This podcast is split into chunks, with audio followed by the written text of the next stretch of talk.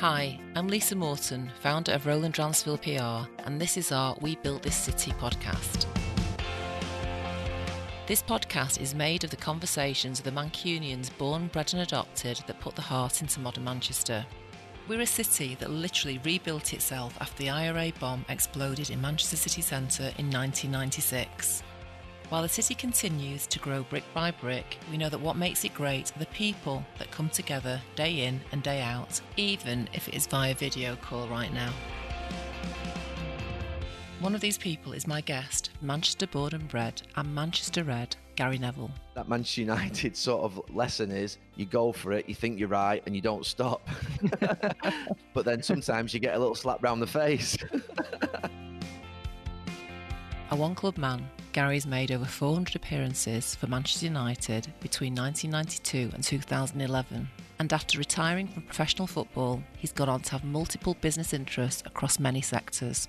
But his heart lies in one place Manchester. Hi, Gary. Thanks for joining me today on We Built This City. Hi, Lisa. How are you? You good? I'm great. Thank you very much. Absolutely. Yeah. And thanks for taking the time because I know how busy you are at the moment. The first question is you said that when you're United, you use the time you weren't playing or training wisely because no matter how well you're doing, you always need a plan B. Why has plan B always been so important to you? I've always worked in sort of like, I've always imagined the worst. So even when I signed uh, contracts at United, I always signed five year deals, six year deals, seven year deals, planning that I would get injured or that something would happen. I, and because I wanted to stay at the club as well.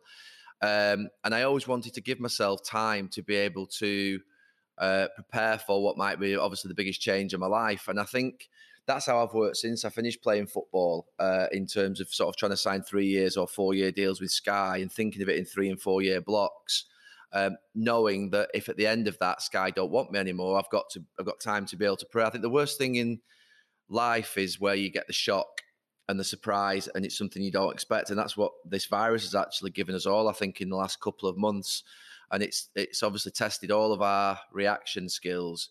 But I think in terms of a plan B, um, it's just making sure that you ultimately, and that's why when I finished playing football, I went into coaching, I went into the media, I had business interests. I suppose I had plan A, B, and C really, knowing that if one of them sort of fell over, which one of them quite spectacularly did, then I was able, then I was able to be able to sort of navigate and do other things. And I always say to football players, even in these last few weeks, learn another skill, do, do something that's away from what you obviously do at the moment, which is football. And that might still be in football. It might be coaching, it might be the media, because you will need it one day. And I think at some point, um, also, I think students, students at our university, I always say to them, don't just think down one path, because I think the way in which we're built nowadays, it's unusual to stay in one job for 40 years. You do want to change of direction.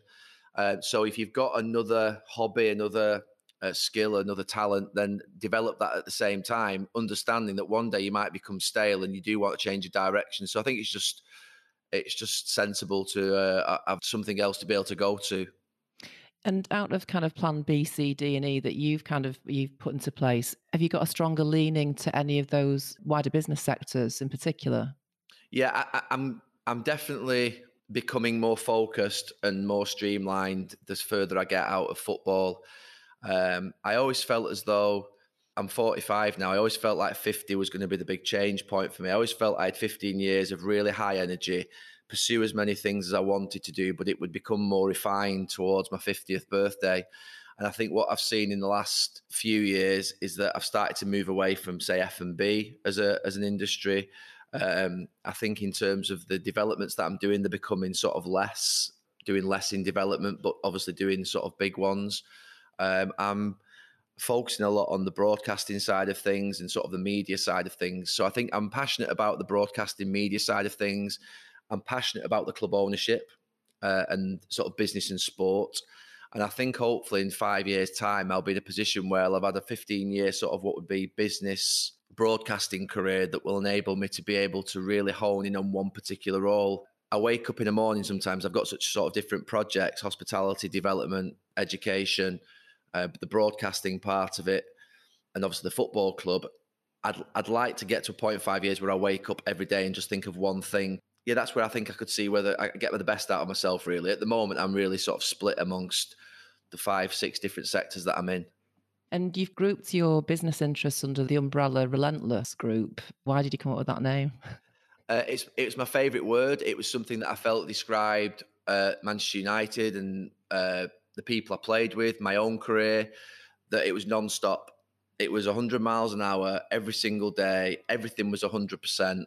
Uh, and I just felt as though that's the word that I would use to sort of describe the life that I've lived so far. So I grouped everything under that name. Um, I believe that Sir Alex Ferguson at United uh, had us pursuing a relentless attitude every single day, irrespective of whether we won or we lost, good day, bad day. Uh, we had to come back the day after and do the same thing again and reproduce our standards, our work ethic, uh, our attitude, and anybody who dropped below that was was gone. Uh, so just the, the word just seems to epitomise what I've been exposed to and what I feel like every single day in my life, and have been like that probably since the age of sixteen. And like I say, I think I want to get to fifty. Don't know why I've got this magic number 50 in my head. It just feels like the right time for me to be able to say, okay, I've come out of football. I had that career for 15 years, 20 to 35. I've then had a 15 year broadcast and business career. I can then really hone in on one particular thing and try and do one particular job really well. You think you'll still do that relentlessly, though? There's a bit of you in there. yeah, I think so. I think I would look at the your sort of years from 50 to 60, and I, I do plan that far in front and think, right, that's 10 years where I've really got to go into one role, do one thing with one ambition, one focal point, refine everything back, uh, and I do think I'll still there'll still be an element of that where I'm non-stop, where I think every single, you know, I wake up in the middle of the night as I do now. Uh, every single night, wake up between three and four. Sometimes I get back to sleep for an hour, five till six or something like that. Sometimes I don't. I just get up. Uh, where I still think I'll have an element of that to me. I think that's my personality. It's probably it's probably it's probably that that'll also see me into an early grave as well at some point. um, there'll be no shock if I sort of, you know, collapse. Keel over. So, yeah, late 50s. I wonder why that happened. I don't think people will be asking why. well, I remember when you told me you were going to give skiing a go and you didn't think you're going to like it. And I said, you'll really like it. And then you liked it. And then you've been more times now than most people oh. in the whole life. Do you know why I like it so much? It's because you know, I put I put that helmet on, I put the goggles on, I'm up on the top of a mountain. I can't use my phone, no one can talk to me and I feel free. I genuinely feel free. And there's not many things in life for everybody, I think, where you say, where, how do you escape? How do you get to a place where it's just complete zen, where no one's you know ha- harassing you, mithering you, asking you something, phoning you, emailing you, WhatsApping you? And I've made some quite big changes in the last few months on that front. I came off uh, email, even though I've, I've dipped back onto it a little bit during lockdown, just purely for the fact that I can't be around people as much and talk to them as much and see documents as much that you know. So basically, I came off email before Christmas, came off WhatsApp. I just felt it was a massive hassle every single day. I reckon I was in four million WhatsApp groups. I, pro- I suppose you are as well. Honestly, it's like someone sets up a different group every day, and then you see a different group, and you think, "Who's on that group?" And it's like, oh my god honestly it's just not right that so skiing you're right i, I think I, I, go three four times a year even my summer holidays now are skiing because i just feel like it's the one thing that enables me just to completely escape without any interference Although I have to say, I did text you when you were on the slopes and you replied in about 30 seconds. So I'm not sure you ever switched. Oh, oh, you've always got the ski lift in the chair. You've also said that you didn't take anything for granted when you were a player, but have you realised that there have been things you've taken for granted, particularly, say, over the last couple of months? Um, we didn't take anything for granted at United because I think we never felt as though we had a right to be at the club to wear that shirt to win a trophy. We always felt as though we had to work every single day to prove that. So I've never taken uh, hard work for granted or anything like that. What I do think that all of us probably in the last few weeks have realized that we do take for granted is the ability to be free, the ability just to go where we want, when we want, do what we want.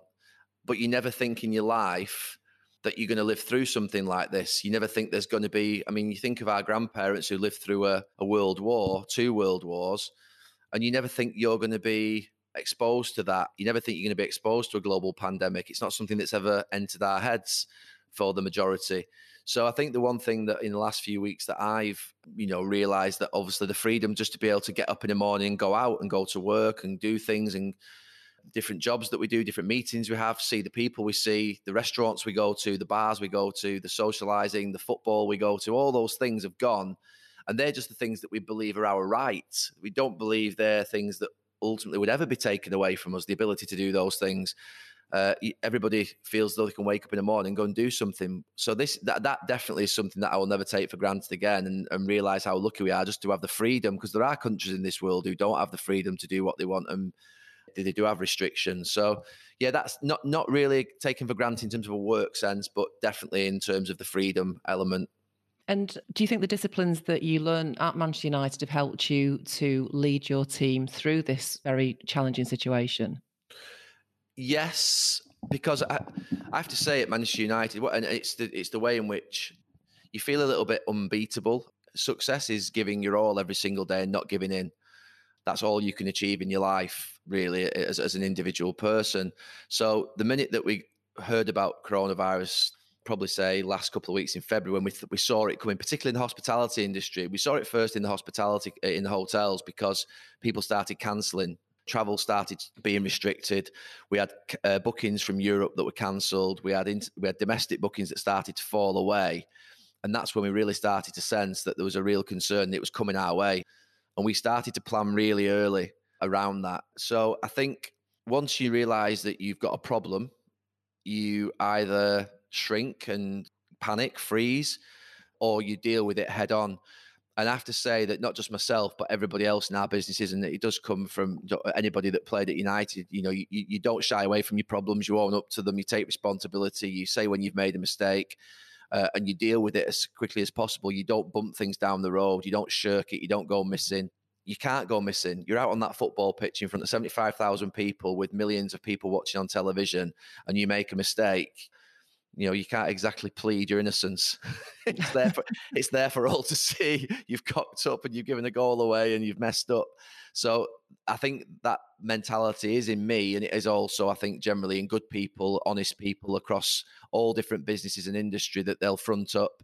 And we knew that we had a problem that we had to deal with. I think the thing that I always say is that plan for the worst is definitely the best way to be in all scenarios. I always plan for the worst whether it be coronavirus or whether it be that I'm going to lose my Sky contract in three years when my end of my contract's come. You've always got a plan that you you know someone uh, is not going to take you on again, or that your business is going to struggle, or someone's going to leave you, uh, and you're going to have a void. You always have to plan for these things. So we planned what we believe to be for the worst in the hotels. We don't think we'll get back to anything like normal trading until the end of 21, which is 18 months, which is horrific for all hospitality, restaurant businesses but it's going to be tough in every industry. There's no industry really that's going to sort of come out of this without some level of suffering. And I think if you understand that everybody's suffering, you can start to be. I've, I've called from day one in football for a social approach where everyone looks after one another. And that means that employers look after their employees, but employees have to look after their employers. Um, that means that everybody looks after one another, understanding that we've all got to try and get through this. I do believe that the government measures that they put in place quite early around job retention scheme, the business loans, the self-employed scheme were helpful. I do think it's enabled businesses to keep more cash in their own banks and enable businesses to go and support staff more often than they would do because there is genuinely a case here where businesses cannot support their staff they cannot they just haven't got the money to pay them and my worry actually uh, as we come out of what would be a more defensive phase when we're all sort of sat at home is when we reopen. That is my biggest concern. The trading numbers aren't there, the revenue's not there, the business just isn't there, and the job retention scheme for businesses goes, and all of a sudden you've got a real problem then. Because I do genuinely believe that the worst thing in the world is removing someone's employment where they've not got an opportunity to go and get uh, income somewhere else. It is really bad if you're an employer that is a real responsibility. And I, I, always, wherever possible, try and make sure they have enough time to be able to go and get other income and other uh, ways of supporting their families and their own personal sort of economic situation. And, and, the problem with this virus is that no one can afford to take other people on. So it's a real problem, this, that I worry about the next six months in respect of people's income. I know they're worried about health, but they're worried about, obviously about their own financial situations. We built this city podcast about the Mancunians born, bred, and adopted that put the heart into modern Manchester. the expression one thing you learn from experience is that you never learn from experience. It always makes me laugh. But I think we can all relate to that. But is there something that you think you've perfected over the years through trial and error? um, perfected. or got good at? I do think I'm really fair to people who are leaving our businesses, irrespective of what they've done mm-hmm. or what's happened or their performance levels. I do think I'm really fair at that. It does come from it does from a, come, from a couple of football experiences. I used to because I was the PFA delegate from 23 at United, uh, which is the union delegate, but also I was the captain from the age of what was it 29, 30. I used to go and sit in with most of the young players that were being released by Sir Alex Ferguson, which is a horrific experience. You're taking a young player's dream away. He all he wants to do is play for United. It's all he's ever thought about. And at the end of the season, each season, there'll be a group of young players that will be called into the manager's office and told they've no longer got a future at United. And you can imagine for a young person, that's a really difficult message to have to take. And rejection, particularly when you set, set your sights on sort of what would be this great dream, is gone. So I used to go and sit in there, but Sir Alex, he didn't beat around the bush. You know, he would tell them directly, "Look, son, you know, you know, I've got six players in front of you in your position and I don't believe you'll break through in the next couple of years. You need to go and play somewhere else. Um, so I won't be offering you a new contract at Manchester United. And it would be told to them in a sort of very, you know, direct manner. He wouldn't fudge anything. He wouldn't sort of shirk it as you would expect. He had confidence and he had authority. But he said, what I have done, he said, I've spoken to three or four managers at clubs that I know really well and I want you to go and speak to those managers because I think they'll give you a contract and I think they'll give you a, career back into football. And one day I hope that you can come back here and prove me wrong and you can come back and play for Manchester United. But you need to go at this moment in time and play somewhere else. So as he was giving them probably the worst message that they could ever re- receive in their lives, he was also giving them a leg up and making sure that they had a chance to go and prove themselves somewhere else. Uh, so that was a continual education for me in terms of how to deal with people that were leaving your company, your club, your team, that you had to make sure that they had a soft landing. So that's something that I think that I've got quite good at in my business sort of world. I don't just sort of leave people to go and say, on, you're out the door or tell other people they've got to tell them, uh, particularly the people that work closely uh, with me. And then when I was uh, 20 in the Euro 96 squad, I don't know if you remember the players smashed up a plane on the way back from Hong Kong. Uh, it, well, it was Paul Gascoigne, um, and we there was a massive at the time. It was a massive problem. It was leading into the European Championships in England, so you can imagine the the sort of the press and the media were just like hounds. They wanted blood.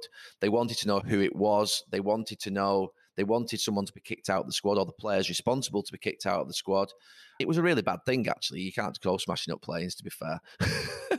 so we we were caught. We, we actually landed from Hong Kong. Everybody went to uh, back home for two days with a two day break before we met back up again at Burnham Beeches, which was our home before the European Championships.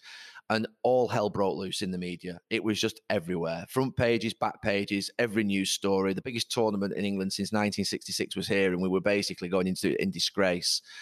And we all met back up on the Sunday night at Burnham Beeches, and Terry Venables.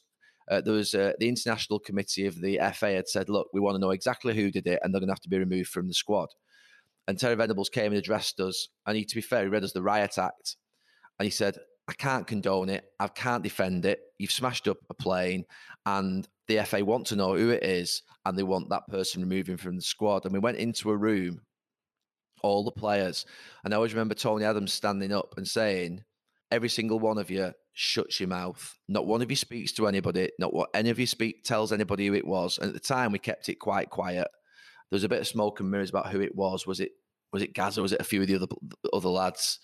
Um, so there was no real definite who did it. Um, it was done in the middle of the night. It was an overnight flight back from Hong Kong, so everyone was asleep. so no, even some of us didn't know who'd done it, um, even though we had a good idea. And Tony Adams said, it's quite simple. I'm going to walk back into the manager's office and I'm going to say to him that we're taking collective responsibility. And if he wants to kick one of us out of the squad, then we'll all walk. And that's what I'm going to say. And he said, I'm also, we're also going to donate our match fees from our last two matches, which was something like, at the time, it would believe it or not, it was about £1,500 per game for each of us. So I think it sort of there's about 25, 30 in the squad or something like that. So it added up to about 50, 60 grand. But at the time, it's quite a lot of money in football, believe it or not. Um, and we donated our match fees to pay for the playing damage and to, to charity and all that sort of stuff. And it just taught me a big lesson about never ditching on your teammates, always standing together. Even if someone's made a mistake, stand by them. So where I think that I'm pretty good is I accept that people will make mistakes. I accept that on a night out there'll be a mess, there'll be fights, there'll things that will happen that won't always be perfect. I'll accept that, you know, people will do things that are wrong. There's obviously a line. Of course there is a line, but I'll defend most things because to be fair over in football over 20 years i saw most things. And i saw sir alex ferguson defend people. I saw tony adams defend people. I saw sir alex ferguson let people go and then make sure they had a leg up and take a personal responsibility to make sure that they had a career and an income after leaving manchester united. So where i think i'm pretty good is on that front of making mm. sure that my team are protected even if they make a mistake um, that we will try and look after them. Mm. Um, there's a there's an instance actually this year in the last 12 to 18 months in our hospitality business where there was a member of the staff had been caught eventually putting the hand in the till. Even on something like that, some business owners would look at that as uh, that's a disgrace, that's crossing the line. It is, obviously. And they would obviously have to leave their employment within the company. There's no doubt about that. However, my view on that would be why did they do that? What pressure are they under? What the, what's driven them to do that? They must have problems in their life. They must have issues. They must owe money. They must have credit card bills. They must have something. You know, it sometimes isn't just greed. So I always look at it with empathy and a little bit of sympathy that people do something sometimes because they got. So even if somebody's done something wrong, which I know their employment has to has to end, I will still make sure they get some money. I will still make sure they're looked after. I'll still make sure that they understand they've done wrong and they accept it. I think that's where which way, way I would deal with things, even if someone's done wrong. Because if it was my daughters when they're 18 and they make a mistake, I'd want their teacher, their boss to look after them. You know, I want them to accept that they've made a mistake and put it right for them and not just say, out you go, you're gone. Hmm. Um, understanding that there is a line that obviously if you cross. So I think that's where I've, there's stories that have enabled me to become more experienced around those types of situations because of my experiences in football. And a few of my previous guests on We Built the City have referred to you as an inspiration and a role model. Um, Chris Brindley, Sarah Collins, Liz Taylor last week referred to, she said he's the man. no, Liz, Liz Taylor, I, I, I actually heard that one but trust me, Liz Taylor doesn't think that. She just wants my events business. she just she just wants she just wants money off me. She is smart. She said that wasn't because you might do another party, by the way. exactly. she wants me to do another party off the back of this so that she can put a commission on. I know she's not daft. that's, why we, that's why we love her. Um, and I, I've seen certainly in working with you, but definitely over the past say six weeks, how committed you are to making sure that, as you say, that everyone's looked after, Chris Brindley, in his conversation, they said that a team should be like if somebody kicks somebody in the team, you've, you've kicked all of the team. You limp together and you turn around and you say, who's done that? And I, and I can see that certainly, you know, we've been very lucky to be involved in your fitness sessions and the pub quizzes and stuff like that. It's been amazing. My, my daughter's boyfriend's in lockdown with us. He cannot believe that he's actually seeing you and Ryan every in, in your running shorts. He can't get over it. Um, and, and thanks for lending me those very, very small dumbbells, Gary. I know it's not it's not a pretty sight seeing me in my running shorts. Trust me. all bets are off in the coronavirus. They're telling you no know, one cares. I know. So obviously you are an inspiration. So, but have you seen what have you seen in your teams in particular in this time that has inspired you? Do you know something? It, it, there's a couple of businesses where the team have gone away. I, so I I tried from minute one to try and make sure everybody retained the same level of income, but it's tough. You've got five or six businesses, and there are a couple of businesses where the teams went away discussed it between themselves and came back and took uh, sort of like voluntary reductions in pay. And that that inspires me a little bit to want to work as hard as I possibly can for them and look after them as much. And there may be when we reopen again and the business challenges become apparent for all our businesses, it may be at that point that you know, I will need some support. We will need some support as shareholders because the reality of it is we don't know how bad this is going to get. And if you look at it, you know, you'll know from looking at your business, Lisa, and you look at the cash flow projections for 12 months and 18 months, and if it's really bad and social distancing is still in place, travel restrictions are still in place, you really have to then sort of um, look at how your team can support you. And I think you'll have built up that trust in your business. Um, and I, I, think hopefully my team have been absolutely amazing. They've continued to to train every single day together. We continue to have quizzes together. All the things that others are doing. It's not innovative, but they are sticking together. Uh, we want to. They want to get back in. And it's it, there's a football manager around me a couple of weeks ago, and he was just talking to me about the fact that his budget would have to be cut, you know, by probably about 20, 25% next year. And he said that that could result in sort of 10 people losing their jobs. And I said, that's just inconceivable. I said, that's inconceivable that you would, that we could think that way. We all have to take a 20% pay cut to make sure that everybody retains income and everybody remains in employment. It is a duty of, I think, bosses, but employees as well, to look at it in a social manner in this next 12 months. Everybody, and it might be different percentages for different people. People who earn more might take a little bit more of a cut, and people who earn less take obviously less in different businesses. But I think that's the type of team that I would hope I have, and I think I have, and you hope you have, and we have, because there is no doubt this is not good. And the main thing is we have to make sure that people retain income so that they've got comfort and reassurance that they can support their family, support themselves, uh, not have to panic. There's nothing worse than being under what would be financial pressure unduly. Yeah, of course, there should be a level of pressure to work hard and perform and do the right things, but also that can't become a pressure to the point whereby it's unbearable. And then all of a sudden you start to panic and you start to make bad decisions. Um, so I think that the team have been really good but it is going to we're going to be tested like every other business in the next 12 to 18 months and i'm looking forward to it mm. because what you've got two choices you either don't look forward to it or you look forward to it so you might as well look forward to it and think right how are we going to get through this communicate with people as quickly as possible make sure they're informed of what's going on at boardroom level and that's all I've been saying, uh, sort of all the football meetings that I've been in. Make sure we communicate to our players, to our staff, make sure they know how bad it is, what the challenges are, the complexities of returning to football or whatever it might be. Make sure they understand it. Once they understand it, then they'll make more rational decisions themselves. So we've got some tough times to go through, but we've had some great times in this last couple of years. You know, we've been skiing holidays three, four times in the last few years. We've had Christmas parties and other events where we have a great time together. But now it's where really you'll hope that spirit that you've built up, everybody digs in and we all come through it together. And we're going to need that because every business is going to need that. And I urge everybody just to sort of compromise. Absolutely, and I think you're right. It's if you've had it's those values that you've you've developed as a team that kind of can keep you together in this time. And, and businesses that don't have that culture or that value, they're going to struggle. They are, and I played in the greatest era in one of the biggest clubs in the world for 20 years under the greatest manager, the man who built a siege mentality year on year at a football club where it was like an island where no one could get near no one could get near that island the odd person from time to time was invited on and then they would stay but it was a siege mentality us against the world and you're going to need that sort of spirit in the next 6 to 12 18 months where it's going to be tough. And, you know, Chris is right in what he says. If one of your teammates gets kicked, you either leave him on the ground or you go and pick him up. Not just pick him up, you then go and fight for him and make sure that the people who've kicked him are dealt with. And that's, yeah. I, I, it's football analogy. But sport, this is where sport and business ethics and values do come together because you see the teams that are divided, the, the teams that have got self interest, the teams that have got um, no cohesion. And then you see football teams that are completely together.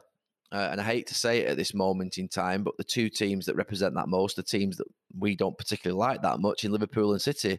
But when you go to watch Liverpool, their players, their manager, their fans, their boardroom, there is no crack.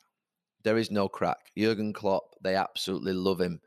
The players love the manager. The manager loves the players. The players love the fans. The fans love the players. And that's what it was like at, at our club for 20 years under Sir Alex Ferguson. I do think Ole's trying to rebuild that now. And you can see where there is that crack and where those divides are. And they're the teams that aren't successful. We built this city exploring the purposeful relationships that grow a community. I think um, talking about looking after people in another way, though, another expression we have is planting trees you'll never see, which is leaving a legacy for people that follow you. I've obviously seen the work that you've done. You're very committed to the bigger picture and helping communities and people less fortunate. You're one of the first businesses to open the doors at Stock Exchange and Hotel Football to NHS workers. Foundation 92 does lots and lots with uh, disadvantaged people in Salford, and you, you're partners with Foodinate. You clearly think it's important for a leader or a sports person to use a platform to help do good things for people. Yeah, I, look, there are a lot of people who do really good things. A lot of businesses, you and all the businesses in Manchester that do good things. I think we do. Yeah, it's competitive. It's a competitive market in Manchester where people do look after obviously themselves and want to do the best for their own businesses. But I also think that um, they realise that they won't survive in the city unless they show an approach that looks after their own. I think that ultimately, if you come into Manchester to set up a business, whether you're a local or whether you're from out of the city or internationally, you have to you have to show yourself to have immersed yourself in the local culture, what the city means to people. It's very difficult to get in actually if you don't demonstrate those qualities.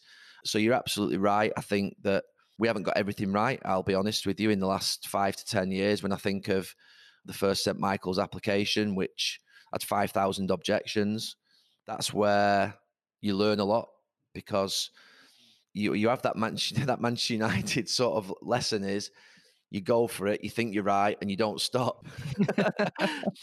but then sometimes you get a little slap round the face. and that's what St. Michael's did for me. It actually taught me a little bit about politics in the sense that if you don't people if you, you you may think you're right and you may think it's a fantastic project or a fantastic idea but if you can't bring people along on the journey you've no chance of delivering it uh, and the same with Turn Moss, I think, in respect of in Trafford, when we were trying to deliver the sports complex linked to the university, we had lots of local discomfort, uh, objections. And I think those two experiences taught me a lot that actually, you know, you cannot just go and do what you want. You have to bring local people along with you. You have to, yeah, they have to buy into your idea and your project, I think, to be able to then get it through. And that, that those two experiences did teach me a lot. And I think that we, like I say, it's important that when you, you speak on something like this, we have always believed we're doing the right thing. We've always wanted to do the right thing for the wider community. But then you accept when you get a couple of things wrong. Uh, St Michael's was a was a big thing, really. We were on the verge of getting to planning committee and building it. We spent millions of pounds on a planning application and and and back to back design with that, thinking, imagining we were going to get that through the planning committee and build it, but we didn't do, and we got a slap round the face. That in hindsight, I always look at those things and think, right, you deserve that. Mm-hmm. you know, it's a pretty bad experience. It's just like Valencia. You know, you go over there, you sort of go over there with best intention, you lose a lot of football matches and you get chucked back to England. But actually, the lessons that you learn out of those experiences are greater than the ones where you get something right.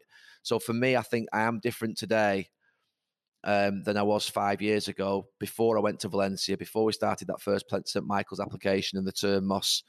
Uh, obviously, scenario as well. Those three things have guided me a lot, and that's your business experience, and that's why I think we probably dealt better with the coronavirus thing a few weeks ago. And I think we're, we're more experienced to be able to deal with it now than we would have been 10 years ago. Probably wouldn't even thought of the NHS idea 10 years ago. But now I accept if you can give something back, if you can do something for people, you should. And are there any of the values that of uh, the ones that we set out, Roland Dransfield Way, that kind of appeal to you? Because actually, a lot of the stuff you said today um, resonates with all our values. Well, you've got good people, and that's the most important thing. Um, and I think that your people represent your business and everybody that I meet from Roland Dransfield, um, I always feel like they're happy, they want to do the job, they work in an environment that they're enjoying, they work for someone that they enjoy working with. Um, and that is the most important thing. I do actually think it's the most important thing. The idea of waking up every single day and not enjoying what you're doing and who you're working with is like, that's my worst nightmare. That. Yeah.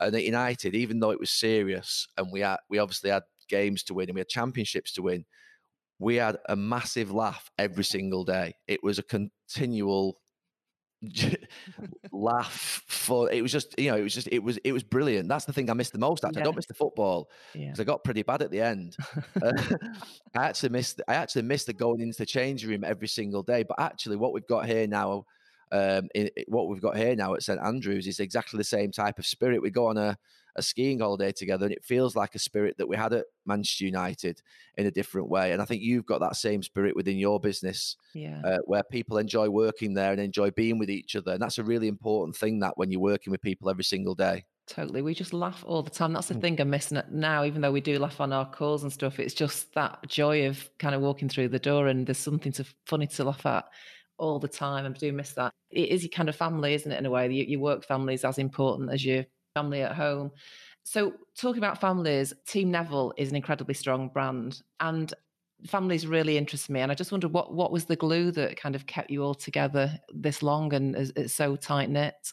Uh, I think well, one thing I would say is so I, I'm happy to have rows with people. I'm happy to fall out with people, actually. Uh, really? yeah, I am. I'm happy to fall out with people. I'm happy to row with people, but I set a completely different boundary with my family than I do with anybody else in a professional sense. So even if there's a member of my family, whether it's the sort of wider family that I don't particularly think I like, they would never know. Because I think the impact of actually falling out with one of your family members is great. Mm-hmm. And I, I had an experience when I was younger where one of my family members didn't speak to another one of my connected family members for about 10 years. And it meant that we didn't see those family members' children. And I always remember that and think nothing can be worth that really. And I'm not going to go into the detail of who it was, and it was they were quite close to us. And I've never once fallen out with a member of my family. I have, sorry. I never once have, have, fallen out with a member of my family where I've not made up with them straight away within a day or two because I will never let that sort of thing to develop. And it's a little bit like that now here in with the people I work with closely. We have disagreements, we have challenges, but I never let it go on because they're too important. They're, they're, they're too close. They've, we've done too much together to be able to sort of not let it go. So, in terms of family values, I really think that it's important that you are able to forget and forgive. Um, if you let something grow and develop and it snowballs, all of a sudden you've, you, you've you've split a whole family up.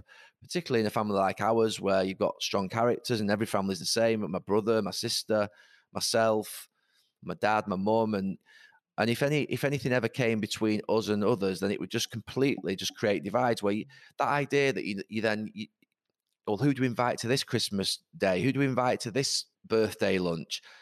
None of that nonsense. No, there is. I don't have any of that nonsense in my life. I do not let any of that stuff get into my life. Everybody gets invited. If people don't want to come because they've got a problem with someone else, that's fine. But it isn't through me or it isn't through sort of you know our family. So same in same in the office. I invite everybody and if people don't want to come, that's fine because they don't get on with each other within the office, and, and that happens. But it's it won't come through me. So they're the things that I think keep me very tight to my family. Is that I don't let. I was really annoyed with my sister earlier on this week. To be honest with you, I was so wound up. Honestly, there was a fitness session. One of the fitness sessions, Lisa, and she basically wanted to start it without me. I was on it. oh, Lisa, honestly. We were all scared. We were all scared, Gary. so for two days after, I told her to F off about 40 times. Proper, I was proper angry with her. She just kept telling me, sending me pictures of, of, of a baby, a new baby, said he loves you. And I, and I, replied to her saying, tell him to tell you to F off as well. And But then I, she, I just know I won't let it go over a period of three days. Yeah. Um, and it's sort of like it gets forgotten about. So I just, things like that I, I, will never let things like that happen. It's more important. It's more important to keep the family together than it is to allow what would be a difference to develop. I think so. Chris Brindley says that he talks about the emotional bank account. So if you've got enough credits in there, you can te- you can make some debits, and the, yes. and it's all fine. And I love that analogy. That's so true. You're a great relationship builder. Are there any relationships that have been really important to you outside of the family? Outside of the family, the first person who influenced me most was uh, was Eric Harrison my youth team coach at Manchester United, tough Yorkshireman who, in his words, knew how to make someone a Manchester United player. And I don't believe any of us were Manchester United players when we first arrived at, at Old Trafford at the age of 16. I believe he nurtured us. I believe you can be taught um, a lot of the sort of personality and character traits in life. I don't believe you're born with these things. Uh, I think that you know through your par- through your parents, your teachers, good influences around you that you become better at the real basics in life, which are having a good attitude, determination, you know, will to succeed, uh, not giving in, um, and all these things that I think Eric Harrison instilled into us in a two-year period with Nobby Stiles really give us the foundation to go on. And then uh, Sir, Sir Alex Ferguson would be the next person because he, without him and his courage to give us a chance and believe in us, um, we wouldn't be anywhere today. And there are so many managers um, all over the world who think in a short term way, who think in a way which means that they've got two, three years at a job. They'll come in, they'll look to do a, a, a you know a successful job, but they're not really thinking of the long term. You know, he came into Manchester in, in 1986 and thought about the next 15 years, didn't think about the next 15 days or 15 minutes, even, which is what happens now in football. And if you think about when he came in in 86, and I was part of the Centre of Excellence as an under 11 in 1986 and saw the overhaul and change of the youth development all the way through. And then that vision coming to the fore where five or six lads out of his youth team were in the team in the treble in 99. It's sort of, you know, 13, 14 years of hard work. And that's what long term um, you know, lo- he believed in longevity, believed in doing things the right way, and I think he was somebody who um, was a constant throughout my life. And even to this day, I always think back, uh, even with mistakes that I've made, I always think, why didn't I just follow some of the rules that he set? Why didn't I look at it? So even now, you know, my dad or Sir Alex, even though I'm not in contact with Sir Alex every day, I still speak to him. They really are sort of people who I would think, what would they do? What would they have guided me to do? How would they have approached it? Mm. Um, I think that since football's finished, I think there was a producer at Sky and a director who influenced me heavily in terms of how I am as a broadcaster and how I am as a presenter, you know, pundit, whatever it is. It's um, that be myself, speak as I am. Don't try and sort of be someone else. And really, was they were quite brutal with me in the early days and quite firm with me. And I need that. I need people to be firm with me and sort of bring me back on track. So yeah, I think that that, that, that was that influenced heavily my broadcast career. I think Howard Bernstein's been a big influence on me in the last five or ten years, in terms of making me understand. Sometimes more experienced people bring a calmness to you, and Howard Bernstein, Peter Lim, you know, little things, mm. little little sort of nuggets of information that sort of, sort of stick with you and influence you and make you think that's a good idea. And there aren't many people like that in your life. Life's too fast. You hear a million words every day, don't you? And there's very few individual things that stick with you and have a lasting impact on you. But I think those those people do uh, have an impact on me. And you are there for so many people. Is there across across your businesses? Who's your rock? In working life or family life? Well, both. Um, I think the first person I would have to mention would be my dad. Um, lost him five years ago. Uh, he watched us everywhere uh, and demanded all all times that we gave our best. He was the first person that I think made me really aware of how important it was to get up and get things done and work hard and do your very best. And I think that's something that really the people who have influenced me through my life um, yeah, they've tried to guide me in terms of trying to do different things and be better at certain ways, my coaches and teachers.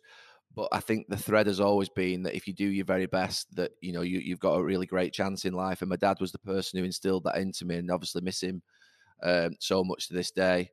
Um, my mum is a person who your mum's just you take your mum for granted, don't you? Because it's your mum. She just does everything for you. It's unconditional, um, and even now to this day, she is probably the person in our lives who is, you know, so important. Um, my children absolutely love her. She, they'd much rather go and stay with her than me. um, but then coming on to my professional life, in my business life now, I'd say I've probably got five or six rocks in the different businesses who really I rely upon to do it because I don't do it. I, you know, come up with the idea of a lot of the businesses. I'll buy the building. I'll create the concept. But then without the people who've got the knowledge in each individual sector, um, they would all fall over. Uh, you know, I think at Salford, Karen from for the last five years has been incredible in terms of sort of one. I think first and foremost, she loves the club and devoted to the club, and that's the first thing I always say: is are they really committed? And if they're committed, I will live with a lot of a lot of things. And Karen's committed to the club. She's determined. She wants success. Um, and I think that ultimately has, has, has, driven right the way through Salford in the last five years. In the hospitality sector, we had some difficulties in the early years, but I think since Winston Zahra has come, um, you know, aligned with Stuart Davis, I think both of them working together now, with obviously the rest of the team, have given that business real, you know, chance of succeeding in the future. Uh, and Winston is a brilliant businessman. He's a he's an owner in his own right Uh, Anthony Kilbride uh, in the development side has been so loyal, so hardworking, so determined. Um, and on St Michael's, we've been at it now for 13 years. It's the project that won't go away, uh, but it is still the project that for me feels like it would give me the most satisfaction once built. With Anthony there, we, we're determined to get there, and we will get there in the end. Um, and then in terms of the other side of things, people like you know Jed Tivy, who have been with me 14 years through various different businesses. Um, I've obviously got now Michaela, who you know works closely with me every single day, who organises me and looks after me, makes sure that everything's in order, um, and just different people really who I couldn't do uh, do do what we're doing without. And like I say, it's um, the, the, the, the one constant for the last 25 years, other than Sir Alex Ferguson, that have been the other four or five lads, you know, Giggsy, Scholesy, Butty, Phil, Becks. Um, have I missed any of them out there? I always think I'm going to miss some, one of them out. So Becks, Giggsy, Scholesy, Butty, Phil, yeah, there's six of us. and they have been, there you go, there are six. And no matter what in life, they've always been there we always get on with each other. We catch up once a month, play five aside with one another. It's almost like we've never been away from each other, and um, they have been a massive constant in our in our lives. And if you said to me, sort of, you know, they're the people who really drag you through um, the difficult times when you're at United, when you're having a tough time. One of you's having a tough time, whether it be personally or professionally or football, whatever it might be, they'll always pull each we'll always pull each other through. So there are so many people, uh, and then obviously I have my family at home who, again, you know, my wife and two children, and they're just a, a constant. But they almost li- they almost um, don't know really. I think the word relentless is something that I'm actually not that relentless at home. I do go home and I completely switch off. I haven't got any football memorabilia in my house. I don't watch television. I really do switch switch off away from it. But I think I am quite difficult to live with. Uh, I think the three of them think I'm weird um, because they hear me talking all day for a living, talking to everybody. I go home and I don't want to talk, so I just get home and I'm almost like on mute. Uh, my head frazzled. So I think that I, uh, those three, um, because they're completely the opposite of me in the sense that they're just so calming and, um, you know, completely opposite of the way I am professionally. I can actually say there's three people who are almost like my reality check who sort of, you know, if I come up with an idea and I'll sometimes go to Jed and in his in his sort of own individual way, he'll sort of tell me it isn't very good. And he'll say, right, just, just forget about that, concentrate on what you're doing. And then sometimes I'll get wound up by something. And, you know, Rob's been my lawyer for 25 years now. Yeah. He's my one where I saw, you know, where I, where I, just fly off the handle sometimes. Yeah. I say, Rob, am I right here? and he'll go, no, Gary, not. Thanks, Rob. I'll, I'll, pipe down. yeah. Oh, he's right, Rob. Yeah. Yeah. So Rob, Rob, and then Di on a PR thing sometimes, or a newspaper thing, or a media thing. She's obviously worked at United for 15 years, and I'll obviously look at the media. Sometimes I'll come in, and I always believe there's a line that people shouldn't step over in terms. Of, I, I think criticism is fair and all's fair in love and war, but then there are moments where I'll say that's a disgrace. That I need to go back on that. I'm going to go for. I'm to go for them and I'll ring her, always ring her up first to say, look, shall, shall I go for them? And she'll know, part your ass, sit down, go and have a coffee, right? And I'll speak to you in 20 minutes. And if you feel the same, then we'll talk about it again. Usually in 20 minutes, I've calmed down. I mean, I'm not, it's that easy to calm me down. It's untrue. You know, so I think the lots of people that work close to me that uh, uh, that know me that can sort of basically wind me back in. That's the main thing, just winding me back in a little bit. Just don't let not, not letting the relentless just run away too much. Because I do live off I live off instinct and I live yeah. off energy and I live off sort of spark. So sometimes you don't really want people around you like that. You want people around you who are sort of reversing you back down the road a little bit when you're sort of running away with yourself. Definitely. And so just generally, I'm, I'm really lucky to have, have great people around me. My brother and sister are, are amazing as well. You're amazing. Everyone's amazing. and let's all go and have a good time together. If you're loving We Built This City, please could you take the time to leave a five star review on your podcast platform? Thank you. And you're obviously very passionate about our city. Um, One Club Man, obviously UA 92, um, and you brought the Stock Exchange back to life, which is actually my favourite room in the city. Um, and we were going to launch, we built the city there, weren't we, before yes, at the lockdown? Yeah. So, what's so special to you about Manchester? So my first experience of Manchester was uh, an 18 to sort of 21 year old going out socially in the city to to Ronnie's, uh, to JW Johnson's, to cheerleaders, to the Love Train on a Wednesday night, and I loved it from a social point because it introduced me to nights out. I never had a night out when I, until I was 18. Uh, I didn't have a drink till I was 18. Uh, so that made me f- sort of like fall in love with the city from a social perspective. But the big moment for me was when I moved into Manchester. Um, I had a relationship breakup when I was 25, 26, and I moved into number one Deansgate when it was first built. Think it's 2001 2, um, and lived there for four years. And that's when I re- truly fell in love with the city when you live in the city.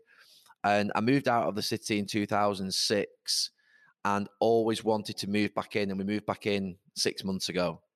So I would say my real sort of connection with the city came first started socially, as it does for most people, but really became passionate about the city more when I lived uh, in the city for four years and realized how good it was and it was changing it was you know developing quickly um, just far better experience uh, more people. I mean, you think about manchester no one lived in the city up until mm. 20 odd years ago it was only a few hundred people.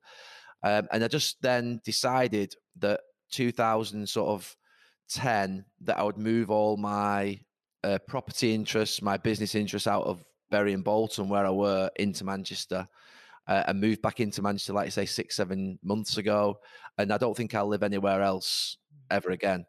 Um, I love walking around the city, even in lockdown, just walking around the city. I'm seeing new buildings, new signs, new restaurants, and thinking, I didn't even know that was there. Yeah. That's that's what this lockdown has given me, actually. These walks that I have everyone, all of us are walking at this moment in time. Uh, and I just walk out for, for 30 minutes to an hour every single day. And I just head off in a different direction. Yeah, you can really look up. You can start to look up yeah. and see what's there now. Yeah. You know, usually when you're in the city, you're going from one place to another, you're on your phone or you're in your car or whatever it is you're doing, and you things are too fast. But um, no, it's enabled me to sort of look at things a lot more closely and, and understand it a little bit more. And now I don't want to really do anything outside of Manchester. Uh, and that's not being uh, restrictive. It's not sort of lack of ambition. I always say to, you know, sometimes whether it's in the hospitality company or whether it's in the development company, say, well, what, what if we went and did something in, I don't know, let's say Birmingham? And I always then re- respond to them. I'm sure Birmingham's a great city. I'm sure Sheffield's a great city do you want to wake up in the morning at half six and travel to Birmingham? Well, not really. Well, should we stay here then? and uh, we've got a job to do. We've got to rebuild the city, haven't we? We need to all stick together. I mean, we need to concentrate on our own backyard here, I think. I mean, do you think we'll get our swagger back? Yes, I've, I've got no doubts about that. It's just when it when it comes back, I've got no doubts that things will return to normal in a couple of years' time. It's just like I suppose in some ways it's almost like living through that last recession. I I bought a couple of buildings in Manchester in the last recession for a price that I can I can't even imagine would ever exist again. It got that bad. I remember those moments when I was walking around the city where you just seemed it was just dead. There seemed to be no life. It seemed that there were sort of for sale and to let signs up everywhere, and just it feel felt really bad. But it came back, um, and this is different. It's a health crisis, but it obviously will create an economic crisis as well. I do believe it'll absolutely come back. I actually saw a report last week on the hospitality sector that Manchester, I think, was ranked third in the list of cities to return quickest. Edinburgh was top. I think Glasgow was second, and Manchester was third, which we hope's the case. I think what's happened in Manchester in these last ten or fifteen years, I do think that uh, the football's always been a big part of the city, but I do think having Pep Guardiola in the city, having Manchester United, obviously, and having Manchester City do what they're doing now, it's put Manchester really sort of it's you know it's been at the centre of football for, for for the last four or five years. And I do believe now that we're, you know, the university sector is strong. Obviously, it always has been. The retention sector around students that go to universities in Manchester from outside is strong. I do believe that we will. Uh, it's not even a debate for me. It will come back. This is the We Built the City podcast, celebrating the Mancunians that built and continue to build this amazing city. So, just to end, a couple of quick fire questions about Manchester, Gary. What's your favourite view of Manchester? I do like the view out of the fifth floor of Hotel Football into the sort of mouth of Old Trafford. I do like that. I actually went walk down. Um, do you know near Barca down there, and Dukes, mm. for a walk a couple of weeks ago? And I actually, there was a. I thought I'd never seen it in that light before. It was a really sunny day, and I thought that was fantastic. So I'll say that or Old Trafford. Mm, beautiful. Fish and chips or pie and chips? Pie and chips, definitely.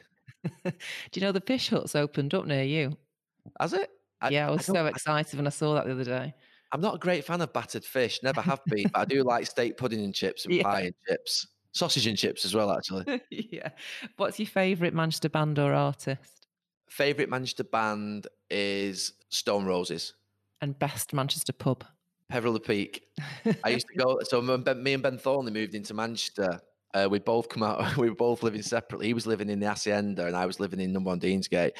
We would go into the Peveril Peak and play darts and have a few pints, probably once, twice a week. It was amazing, and i have walked past it a few times in this lockdown and keep saying to myself, "I'm going to go back in." I'm going to go back into that pub and sit in the corner. It's something I've not done since I've moved back into Manchester, or even done for a few years. It's just such a simple thing, but I'm going to definitely do it. Oh, I love that building. I used to um, love the grapes, by the way. The grapes. Yes, yes. But it went, and we used to have our Christmas parties there. And I do like uh, Mulligans as well. Yeah, Mulligans. That's a great night out. And what do you miss most about Manchester when you're not here? The people. Hmm.